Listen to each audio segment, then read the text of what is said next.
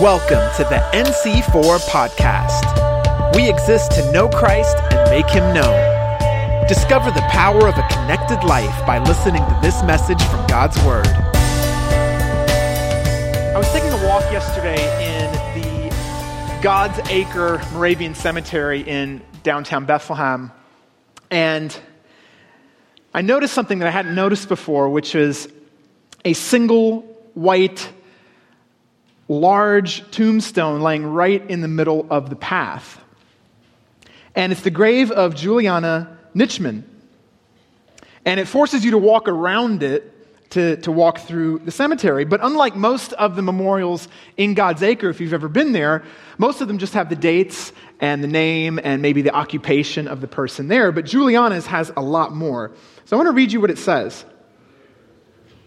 It says, In hope of a glorious resurrection. Were laid to rest February 24, 1751, on this spot, then the center of this cemetery, the mortal remains of Juliana Nitschmann, whose maiden name was Haberland, wife of Bishop John Nitschmann and a distinguished deaconess of the church. She was born in Schönau in Moravia, Moravia, July 12, 1712 a lineal descendant of faithful members of the Brethren, Ancient Brethren's Unity, which was the, the original name for the Moravian Church, the daughter of fearless confessors. Now, listen to this.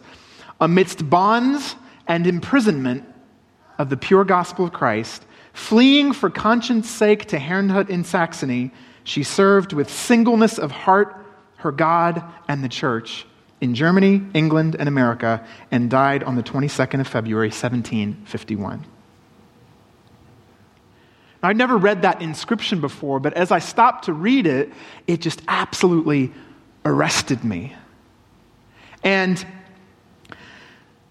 I realized Juliana, because of those dates, and, and I, as I read more of her story online, she was at the center of what we talk about when we talk about the Moravian revival that beginning of 100 years of unity, of prayer, of missions, she was there at the start. And actually, she was one of the, the people, one of the young women that was part of that first initial group in Heron Herrnhut that covenanted together to be fully consecrated to serving Jesus, no matter what that would mean for their lives. She was there, she was right at the center of it.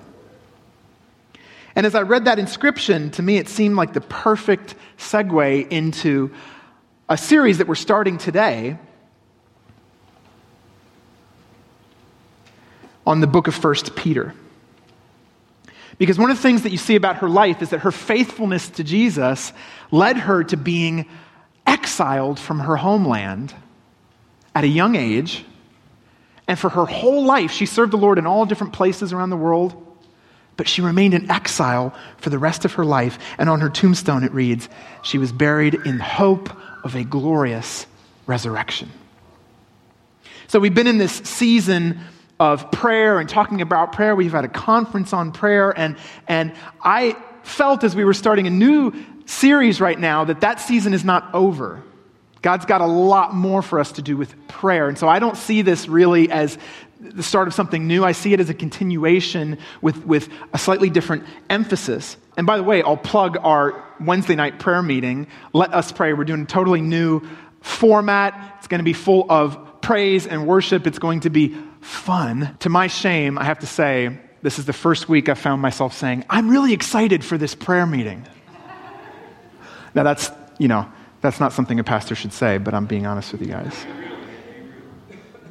So, come out for that. It's going to it's to be a lot of fun. But here's the thing. Okay, so we're continuing with prayer, but the question I think we're getting into now as we start a new series is how do we not just be a people that pray, but become a people of prayer. A people of prayer such that we can live radically like the Moravians, like the early church, like many other Christian communities throughout history that have been a people of prayer and God has used to impact their world. What you see in those communities, and the premise of this series that we're getting into right now is this to know how to act you must first know who we are. To know how to act, I and you must know who we are. Psychologists tell us that a person's group identity is what tells them how to behave in any given moment. And we went into that a little bit in our previous series on joy, so I'd encourage you to go back and listen, especially to the, the last message in that where I talk about that. But we're going to explore that more in detail as we look at the book of 1 Peter. Now, a lot of times, so we're talking about identity, but I think most of the time when we talk about identity, because we're in an individualistic culture, when we talk about identity, we almost exclusively mean my identity, my individual identity. And very rarely do we talk about who we are as the people of God. We rarely talk about the group identity. So, we talk a lot about who you are in Christ as an individual, but, but here's the thing. If you read the statistics, if you look at the studies by Barna and Pew and all these different research groups, if the statistics are true, it's very common in the United States to personally call yourself a Christian, even a born again Christian, but to live a life that is behaviorally identical to people that would not call themselves Christians. And it's very common. Why is it that that's so common? Now, that's, I'm sure, very complex, but I think one part that we're going to focus in on here is that a big part of the problem is this that even if we know who we are individually in Christ, if we lack a clear sense of who we are, if we lack a clear sense of group identity, it's the group identity, not your individual identity, that actually informs you how to behave. It's the group identity that tells you this is how a Christian should act in this situation. And when you don't have a clear sense of the group identity, when you're in your day to day life, what it means is you don't actually know how to behave. You don't know how to behave any differently. And so, we might individually call ourselves Christians, but if we don't have that group identity, then our cultural surroundings end up forming our basic sense of what's right and wrong, our basic sense of values, and it impacts how we act. And so the result is that we as a people of God, we begin to lose our identity, we begin to lose our distinctiveness because we don't have a clear sense of that group sense of self.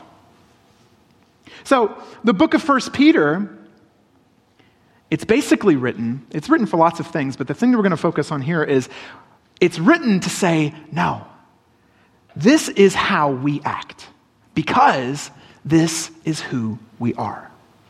This is who we are.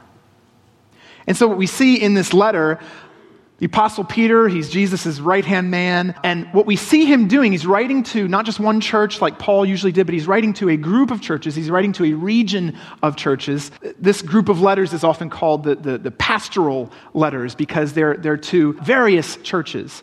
And so, what you see him doing as an apostle, as a father of the church, is instilling a group identity in the early church. The early church that found itself in the middle of a hostile, pagan, Roman Empire, suffering, being persecuted, and asking itself, how should we behave in this setting? How should we behave? And it was that group identity that informed who they were and how they lived. And what you see in the history of the early church is that within 300 years, Christians went from being a persecuted minority to the Roman Empire itself acknowledging Christ as Lord. And so, what does this have to say to us? Well, this is what our season, this is what our series is going to be on. How is our identity different? And how are we to live in light of that identity? Now, there's lots of different books that we could choose to look on that theme, but I think First Peter really has a lot to say to us for our particular moment.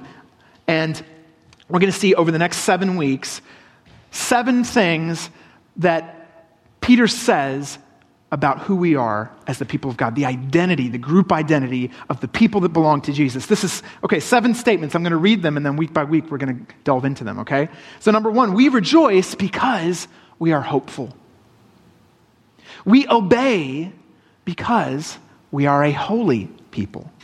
We mature because we are a childlike people. We submit because we are a people of honor. We suffer well because we are a people of righteousness. We steward well because we are a selfless people. And we serve because we are a people of humility. We're going to delve into each of those as we go through these weeks, but today we're going to be looking at a people of hope. And I pray that as we, as we get into this, I pray that the Holy Spirit, my prayer in this series is that the Holy Spirit would begin to instill in us a clear sense of group identity, of who we are, that He would use to fashion us into a radical people, a people of prayer that He can use to impact our world. So let's begin reading from the opening verses of 1 Peter.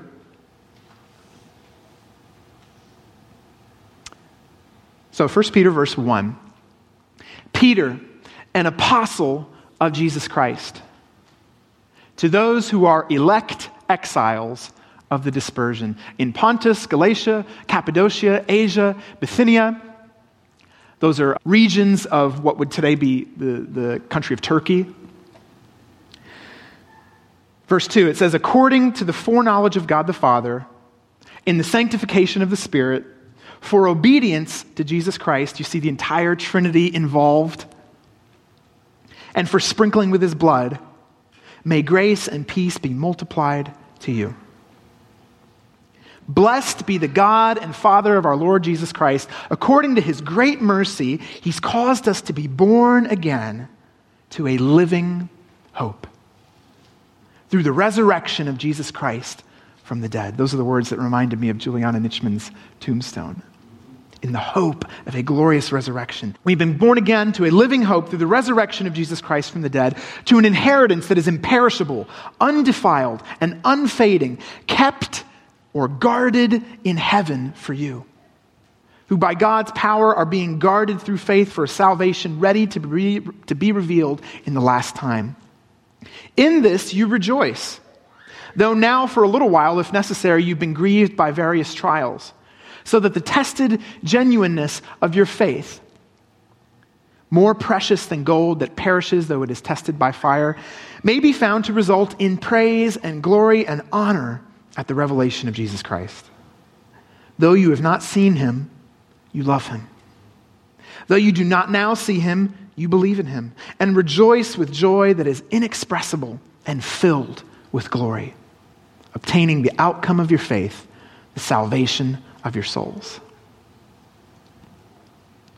So, this is, this is one of these books, one of these sentences that needs a lot of unpacking because what you find in, in, in, in this letter and many of Paul's letters is that there are these huge run on sentences that your English teacher would never let you get away with. But so we're going to unpack this a little bit, all right? Peter, he's writing to Gentile, non Jewish Christians within the Roman Empire. So this is probably in the, the decade of the, the 60s of the first century, and they were facing persecution. They were facing danger. They were facing constant misunderstanding by their neighbors. And here's the, here's the mind blowing thing. If you, if you track the growth of the church. So he's writing in the 60s. By the end of the first century, there were probably about 20,000 Christians, which is pretty amazing. You know, that's, that's pretty exponential growth. But within the first 200 years, by the start of the fourth century, there were probably 20 million Christians in the Roman Empire. 20 million Christians. So that's a growth rate of 50% per decade. That's what we call exponential growth. And so, as you, as you track that history, soon after, in the, the third and fourth centuries, the Roman Empire adopted Christianity as a state religion. And then eventually it became the state religion. And so, Christians that were once a persecuted minority, now they're no longer suffering state persecution. And in fact, Christians were welcomed into the establishment. and they became the dominant force politically. And so that gave way to the era that, that historians call Christendom. Now, we think about the Moravians. I love history, so, you know, uh, I, I won't go into too much detail, but when we turn back to the Moravians, you have to bear in mind, so someone like Juliana Nitschmann, that whole thing that, that founded Bethlehem and, and, and Nazareth and, and what's now Emmaus, all those little towns around us, we have to bear in mind all of that happened within the era of Christendom. All right? So, what I mean by that is all the colonial powers, Britain, France, Germany, Holland, all the colonial European powers were all, they all had state churches. They were all, in inverted commas, Christian nations by law. All right? And yet, the Moravians lived radically differently from what was the norm, even within those Christian nations right?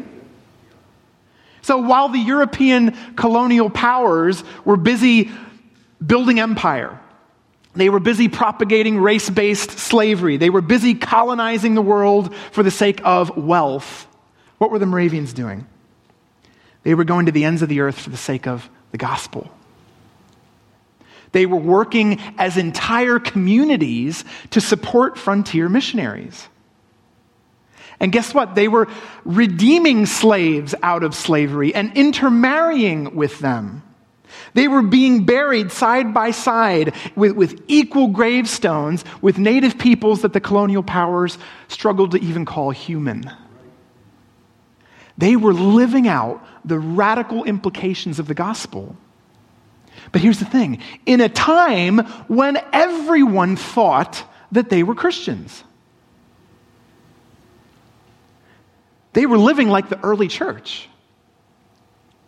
And so, what I think that illustrates for us, the reason I, I, that, that heritage in the Moravians is so precious is that what it shows us is that to follow Jesus,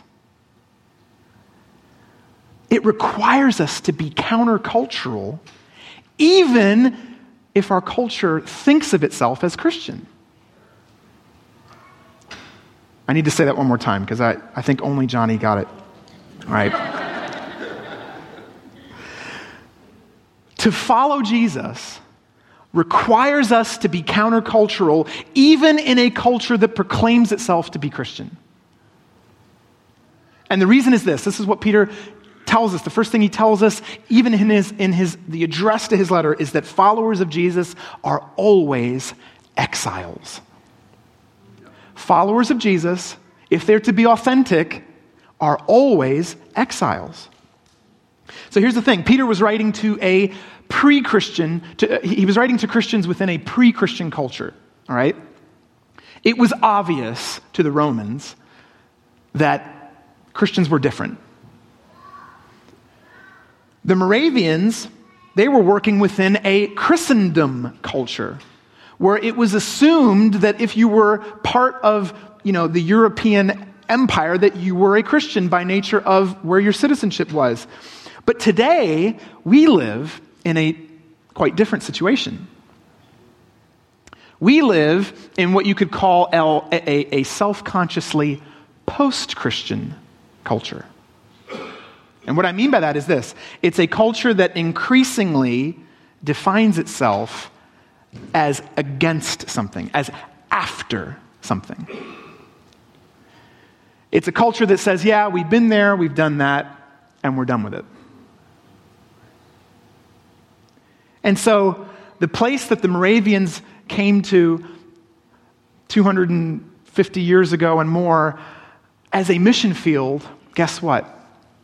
It's still a mission field. And increasingly, even within a place that was once reached generations ago, increasingly there are more and more people that have no idea what the story of the gospel is. Amen. But here's the thing they think that they do. They think that they do know it and that they've rejected it. Thank you very much. So, in a pre Christian culture, the job of the church is to proclaim the gospel, to, to make it understood, to translate it into words that they can understand. And, and in a Christendom culture, the job of the church is largely to remind the people what they already know, but they're not being faithful to, to draw them back. A little bit like the, the, the, the prophets of Israel did to Israel. They weren't telling them the good news of God's love for the first time, they were reminding them, come back, come back to your first love. But in a post Christian culture, we're once again in a missional setting, but we're in a place that the church has never found itself before. Because how do you teach someone what they think they already know? That's the challenge that faces the church in our part of the world, I'm not generalizing to the whole world because there's many unreached people groups, and there's many places where Christian find, Christians find themselves in pre-Christian or even still in some pockets Christendom areas, but we find ourselves in this part of the world in that kind of setting. A culture that thinks it knows what the gospel is, but has consciously turned away from it. And so, what I'm telling you is just as the Moravians had to show their Christendom culture that it wasn't being true to the gospel. So we are in the position where we need to demonstrate to our culture that the gospel that has become known as outdated and maybe even dangerous to society, that it's actually good news. Amen. That it's actually still good news. And even more than that, that it fulfills the deepest desires of the human heart. And so, what I want to ask through the course of this series is how was it that the Moravians were able to live so radically, so differently than the culture around them, even though that culture considered itself to be Christian? How did they do that? Not only on the level of radical individuals and maybe even families, how did they do that on the level of whole communities? Communities, and not just in one place, in lots of places throughout the world. Well, I think part of how that happened was this central experience that they had of being exiled. They began as a people exiled from their native lands. They were fleeing for sake of conscience, as Juliana Nitschmann did. And because they were exiled, they were in a privileged position to learn what the Bible teaches that Jesus' followers are always exiles. And so they learned what is true spiritually, experientially also. And because of that, because that was foundational to who they thought themselves to be as a community, they were able to develop this distinct group identity that shaped their values and their lifestyle in a radical way. And so they lived in a very different way than their colonial neighbors. And so, what I'm trying to say to you all is if we as Christians are to live in such a way that our post Christian world once again sees the beauty and desirability of Jesus, we also need a strong sense of group identity. We need that.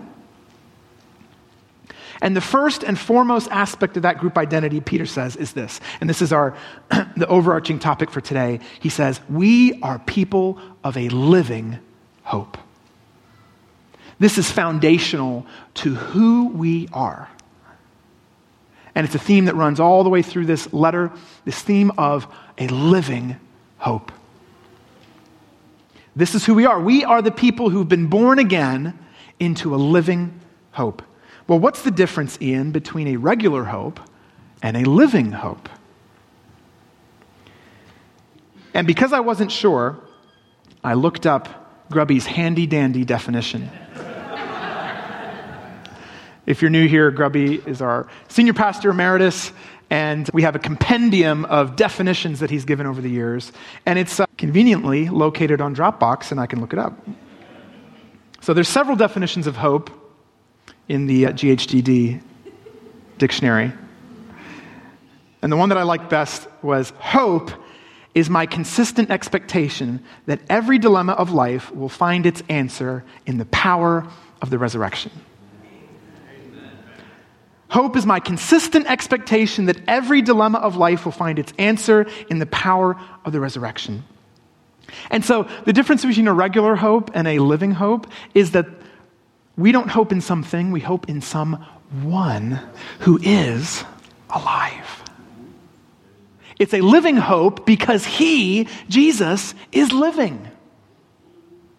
And so we're not only hoping in a, a, past, former moral example or a great prophet, we're hoping in one who is living and breathing and alive and well, physically human at the side of the Father. He is our living hope. And so, as Paul tells us in 1 Corinthians 15, that living hope that's based in his resurrection and it looks forward to our resurrection, that is the foundation of our entire faith. If anyone wants to tell you, well, Christianity can't be true because you can't prove it to be false, you say, yes, you can.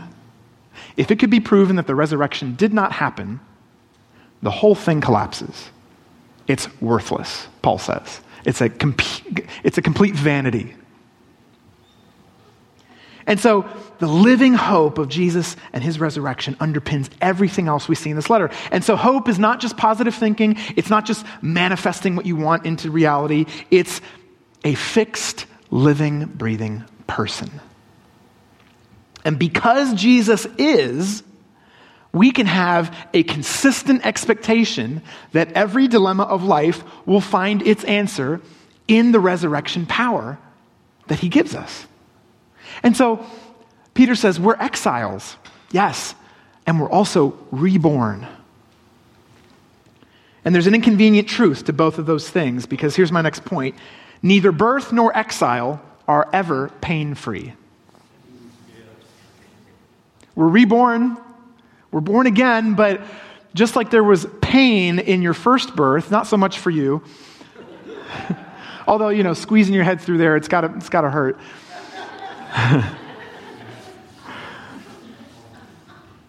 There's pain in your new birth as well. And that's a, a side of the good news that we don't often talk about, that there's a cost to it as well.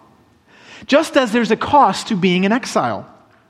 So the word exile can also be translated resident alien. For most of my life, growing up in Europe, I lived as a resident alien in a few different countries. And now my wife and my daughters get to have the same experience. They're here on green cards as, and it says resident alien on the card. and so when you're a resident alien, it, it's, it's not like being a tourist. Because a tourist just passes through and they're like, oh, wow. You're rooted there, you live there, right? You're engaged in the culture. You're not, you're not just passing through, you're rooted and yet, at the same time, you have an awareness that you're never fully home. It's part of the experience.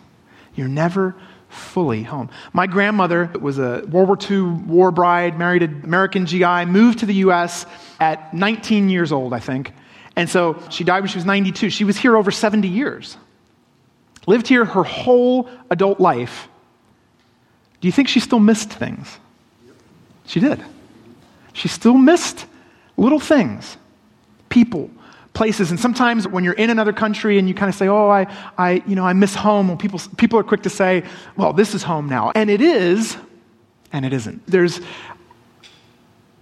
a here and yes and now, and there's, a, there's people and places and things that are irreplaceable. And so when you're a resident alien in a place, part of what you learn is that you can't talk about it all the time with the, your neighbors because they don't understand. And you also can't hold it against them because they can't understand. They've, they haven't experienced those things. And so here's the thing when you're a Christian, and Paul, uh, uh Peter says you're an exile, you're a resident alien in this world, it means you should expect that part of your heart is not located here. It's located with God. It's located in our eternal home in the presence of Jesus. And so you should expect that. And at the same time, you can't fault your neighbors for not having the same values, for not missing the same things as you do, because they can't get it. They haven't had that experience until they meet Jesus, until they have felt that longing for home to be with Him. Not only do they not get it, they cannot get it. And so, we should expect that there should be a little bit of friction between where we are and where our hearts find home, our full, true sense of home. And so, there's a little bit of friction between your identity as a citizen of heaven and being a citizen of wherever you live. You should expect that at some point, those things actually, there, there should, there's actually a little bit of friction there. There's at some point, just as there was pain and friction in your birth, there's pain and friction in your exile that at some point will cause you to have to make different kinds of decisions than your neighbors. Different kinds of things that you and your family, because this is who we are, you're going to choose different things. And there will be a cost attached. You're going to choose to spend your Sunday mornings a certain way. When there's a cost to your kids and they can't join in in that Sunday soccer league. Thank, hopefully, God willing, you can find one that's in the afternoon. But what happens when the only one is Sunday morning, right smack dab in the time where God calls us together to worship? Well, that's a tough call as a parent. I don't want, to, I don't want my kids to miss out, right? And I'm not, I'm not imposing that on you, but what I'm saying is there are going to be moments, and we often think of the big stands, you know, like, well, if, if they come, they're going to put me in jail or they're going to kill me for my faith, where I'm going to make a stand for my faith. And God willing, we would. But people say it's, it's often harder to live for something than to die for something. it's harder to live for my wife every day than it would be to, you know, throw myself in the way of the bus. You know, to save her, that's what I meant. There will be times where, because this isn't fully our home, we're going to have to make different decisions. Because this is who we are and this is what we do as God's people. And so, you know, it, it's a question for you to consider. When was the last time you felt that friction? Because you begin to realize, well, if I never feel friction between the decisions that I make because I'm part of the people of God versus the decisions I make because I'm part of the United States of America or England or Spain or wherever it is, right? Then you, then you, you begin to realize maybe I'm a little bit too comfortable what is it that needs to shift in my desire for Jesus that is going to reorient the decisions I make daily? Now, that's a little bit of a hard message, but I hope you can hear that because, because we're in that setting. Because the world around us, the culture around us, no longer holds to the same assumptions about some of the basic things that God says is true of you if you're a child of God. And so, if that's true and I'm living that way, I should expect that once in a while, I'm going to have to make very different kinds of decisions with my life and my family and my kids. So, now, as I'm heading into the next point here, speaking from experience as someone who's been in exile and been a resident alien, it, it can be a little bit depressing if you just stay there right? If you're constantly aware and you just stay in the place of, I don't fit in here, I don't belong here, I'm an alien, whoa, I'm an alien, it can be pretty depressing. So, what Peter does is he, he wants to inject God's perspective into that, all right? And so the next thing he says is yes, we are exiles. Yes, we are people of hope. But what is it that man- maintains our hope? It's not just that we are constantly pining for our true home or that we're keeping it alive by our rituals and, and by our effort. No, he says this the next point we are kept by the power of God. We are guarded by the power of God. And the word guarded there, it's a military term. It's talking about God as an impregnable fortress that is guarding you, that is keeping you. And because of that, nothing that the world can do, and, and guess what? Not even anything you can do, can separate you from your inheritance in Christ. When you're His and you're in His grasp, nothing can separate you from that. And so I like, as one commentary puts it this way from God's viewpoint, the scatteredness of the exiles, it's His election. God has plucked them out of their paganism to be his own. He has foreknown them. Before they existed, the Father knew and loved them and made them his. God has sent them his Spirit to sanctify them. That is precisely to create the distinction between them and the world that causes them so much trouble. So, that friction, God has ordained it.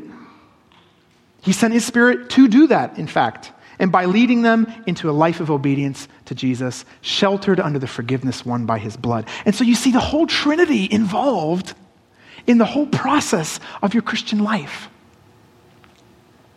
Since before the beginning of the world, selecting you to belong to God. And so this is who we are. We're a people guarded by God. And so the question is, how does that impact how we live? And we're, in a way, we're going to spend the whole series talking about that. But I want to mention the two things that, we, that come up in this passage. And then, if we have time, I want to get you to pray, all right? So, how does it impact our lives? The fact that we are a people of hope. Well, number one, Peter gives two examples. He says, We are a people of hope, therefore, we rejoice no matter what. And we did a whole series on joy, so I'm not going to reiterate all of that. But because we are a people with a living hope, Peter says, we're the people that rejoice. I don't know if your mom, when you were a kid, or your dad ever told you, you know, Hey, hey, hey, stop doing that. That's not what we do. I'm saying that a lot these days. That's not what we do. No, this is who we are. This is what we do. And so when the world is in despair and in convulsions over politics and war and wealth and the economy and all those things, it's not that we're not concerned, but we are not the people of despair. We are a people of a living hope. And notice that in this passage, the two things coexist. Peter says, You rejoice greatly in this, even though you are, for a time, sad. So he's not saying that the rejoicing gets rid of the sadness, it doesn't deny the sadness, nor does the sadness overcome the rejoicing. They coexist somehow. In the midst of sadness over the state of the world, he says, We are the people that are marked out by rejoicing in the hope that we have. So you can go back and listen to the whole thing on joy, the whole series. But Peter says, as we're going through those things, as, as we're rejoicing in our hope, even in terrible circumstances like his audience were suffering, he says our faith is being tested, and that faith is more precious than gold. Well, how is it, Peter, that faith is more precious than gold? I think I'd rather have the gold. it's because he's speaking from a very different system of valuation, right? He's speaking from a different value system. He's saying God prizes faith above everything else. Gold is, is kind of worthless to God. Why? God owns everything, it's all His. He's like, yeah, nice yacht. Check out my galaxy. right? And I don't mean the Samsung tablet, right? Check out the universe that is mine, right? Why does God prize faith above everything else? Because faith is the currency of relationship. The deeper your relationship with a person, the greater faith you have in that person. Yeah? The greater amount of trust. And so, God in Himself is relationship Father, Son, Holy Spirit, eternally self giving community of love. So, Love is the expression of who God is, which means the greatest thing that he values is faith. It's that trust that emerges when two people love each other. And so, perfect trust and love and hope are always what are flowing out of God. That's, I, maybe that's why Paul says faith, hope, and love, these things endure right? These things remain because they're constantly flowing out of Father towards the Son and Son towards the Spirit and Spirit towards Father and Son. It's always flowing. And so the second implication is this. Number one, we are a people of a living hope. Therefore, we rejoice no matter what. And therefore, we set our hearts on God's glory. It's the last thing that Paul Peter says in this passage. He says, "The result of testing of our faith is praise, honor, and glory." And you know when I read this, I assumed probably, if you're like me, probably what you would also assume that what he's saying is if you endure, when your faith is tested at the end of your life, your life will result in praise and honor of glory towards God. And that makes sense, and I think that's true, but that's actually not what he's saying. What he's saying is something absolutely mind blowing that I didn't pick up on until I read the experts who actually know Greek grammar and all that stuff. When you follow the logic of this really long sentence, and you read all the commentaries, all of them agree on this. Peter's saying, as we place our hope in him, and we go through trials and suffering, and our faith is tested, it's not just that our lives glorify God, it says that when Jesus is revealed, he will heap praise and honor and glory onto you. You say, Ian, that sounds heretical.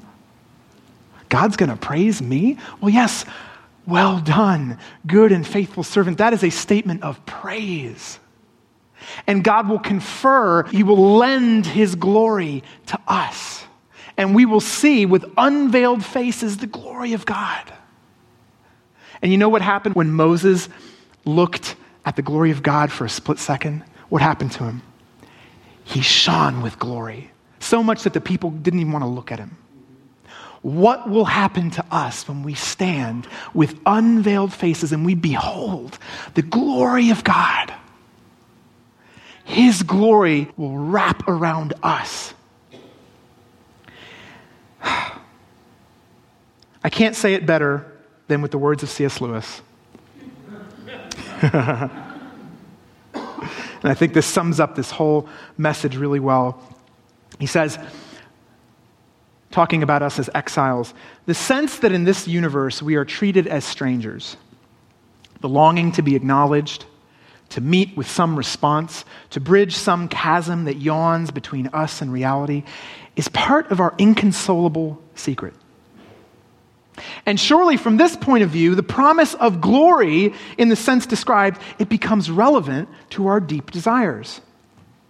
For glory means good report with God acceptance by God, response, acknowledgement, and welcome into the heart of things. The door on which we have been knocking all our lives will at last be opened. Apparently, then, our lifelong nostalgia, our longing to be reunited with something in the universe from which we now feel cut off, to be inside of, the, some, of some door that we've always been on the outside, it's no mere neurotic fancy, but it is the truest index of our real situation. And to be, at last, summoned inside would be both glory and honor beyond all our merits and also the healing of that old ache. Someday we shall get in. And so, yes, we are exiles, but we are a people of hope. A living hope that can never fade away. And so, what I want to do, I said that we have this segue between prayer and kind of uh, activating our prayer. So, what I want to do right now, I want to invite the band back up, okay? And in Bethlehem, the same for you. What I want us to do, as the, the band is going to just quietly play, I want us to, just for a couple minutes, just turn to the people next to you, groups of two or three, and pray together, all right? If there's a point of that message that has somehow touched you, you can pray about that. But no matter who you are, I think we can all pray for a greater identity as the people of living hope.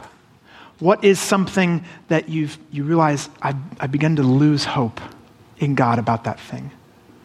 I've become defined more by despair than by being a person of living hope. Just take a moment to pray about that together. And then, meeting leaders, after a couple minutes, you can just bring us back into a final chorus together, and we'll close out our meeting.